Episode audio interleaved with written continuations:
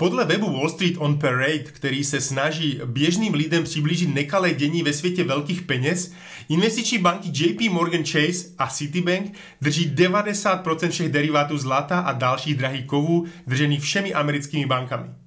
A odborníci i já se ptají, proč? Tímto množstvím dokážou manipulovat ceny zlata a stříbra ve svůj prospěch a existují důkazy o tom, že to tak dlouhá léta dělají. Čísla, které odhalím, budou ohromující. Něco závažného se děje ve světě zlata a dalších drahých kovů v souvislosti s celkovou krizí stávajícího finančního systému a snahou o jeho udržení. Budu o tom mluvit v další části tohoto videa. Zdravím, jsem Stanožák a 12. rokem otvírám depozity fyzického zlata, stříbra, platiny a paládia od renomované německé společnosti Auvesta Edelmetalle AG a dělám videa, které přibližují svět drahých kovů běžným lidem. Koncem června vydal americký úřad pro kontrolu měny OCC zprávu, čtvrtleční zprávu o derivátech držených v megabankách na Wall Street. Za pouhé jedno čtvrtletí se deriváty na drahé kovy vyšplhaly ze 79 miliard amerických dolarů na téměř 492 miliard dolarů. To je nárůst o 520% během tří měsíců. Kontrakty na drahé kovy v JP Morgan Chase se k 31. březnu 2022 vyšplhaly na 330 miliard dolarů, Další banka Citigroup neboli Citibank držela deriváty na drahé kovy v hodnotě 114 miliard amerických dolarů.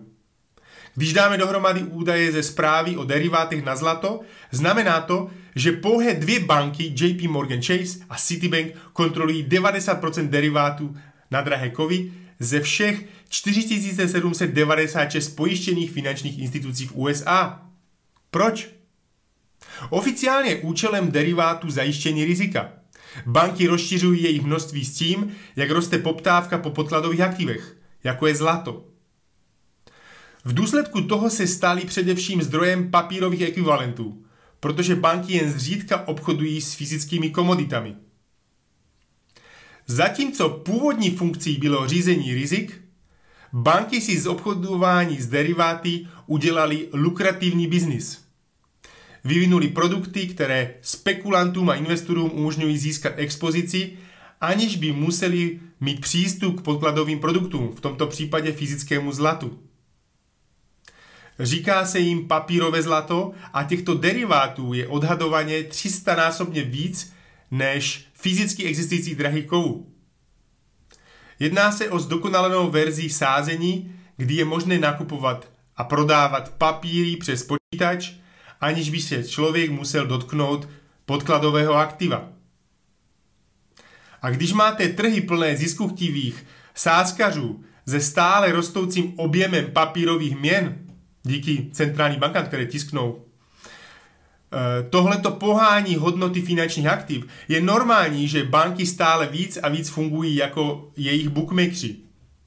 Jako někdo, kdo stanovuje sázky, vyhlašuje kurzy a hlavně vydělává na těch, co své sázky prohráli, což je drvivá většina.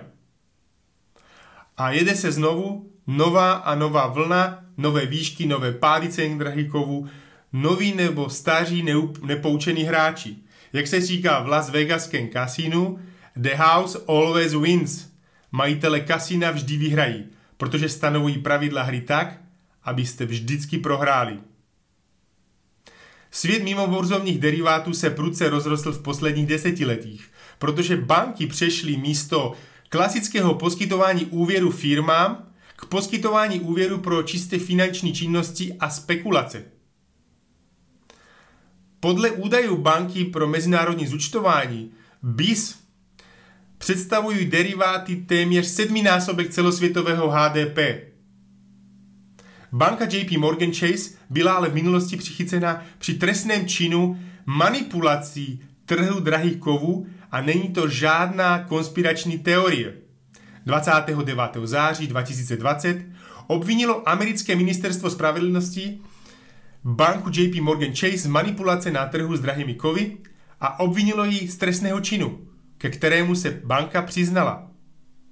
Podle ministerstva spravedlnosti docházelo k manipulacím po dobu více než 8 let od března 2008 do srpna 2016 a týkali se desítky tisíc případů. Ministerstvo spravedlnosti napsalo, že obchodníci společnosti JP Morgan Chase, citují, vědomě a záměrně zadávali příkazy k nákupu a prodeji terminovaných kontraktů na drahé kovy s úmyslem tyto příkazy zrušit před jejich provedením. Klamavé příkazy drahých kovů. A to i ve snaze získat zisk oklamáním ostatních účastníků trhu prostřednictvím nepravdivých a podvodných zámínek a prohlášení o existenci skutečné nabídky a poptávky po terminovaných kontraktech na drahé kovy. Konec citátu. Společnost JP Morgan Chase souhlasila se zaplacením pokuty ve výši 920 milionů dolarů a přiznala se k pochybení, aby urovnala federální americké vyšetřování manipulace s trhem.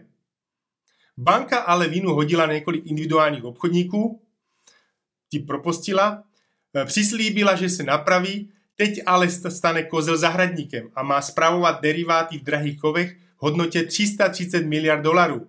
Takže už tušíte, proč cena zlata a stříbra nestoupá, jak by měla. Někdy i padá, i když po, je po něm velká poptávka. Drahými kovy je teď ale jako kotel zřící výbušní směsí chystající se vyrazit po klici. Tato falešná hra má ale hlavní účel potlačit cenu drahých kovů. Protože kdyby pomocí derivátů banky nemanipulovali cenu, lidé by ve velkém dávali přednost fyzickému zlatu a stříbru. To by znamenalo explozi cen a krach nejenom těchto bank držících deriváty, ale i implozi celého finančního systému.